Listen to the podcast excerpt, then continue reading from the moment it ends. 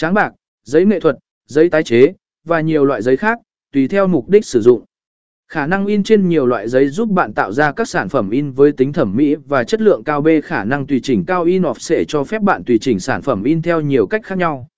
Bạn có thể in ấn sản phẩm đặc biệt như tờ rơi, danh thiếp, hoặc bờ giỏ củ. Độ dày và kết cấu của giấy cũng có thể được điều chỉnh để đáp ứng yêu cầu cụ thể của dự án in ấn.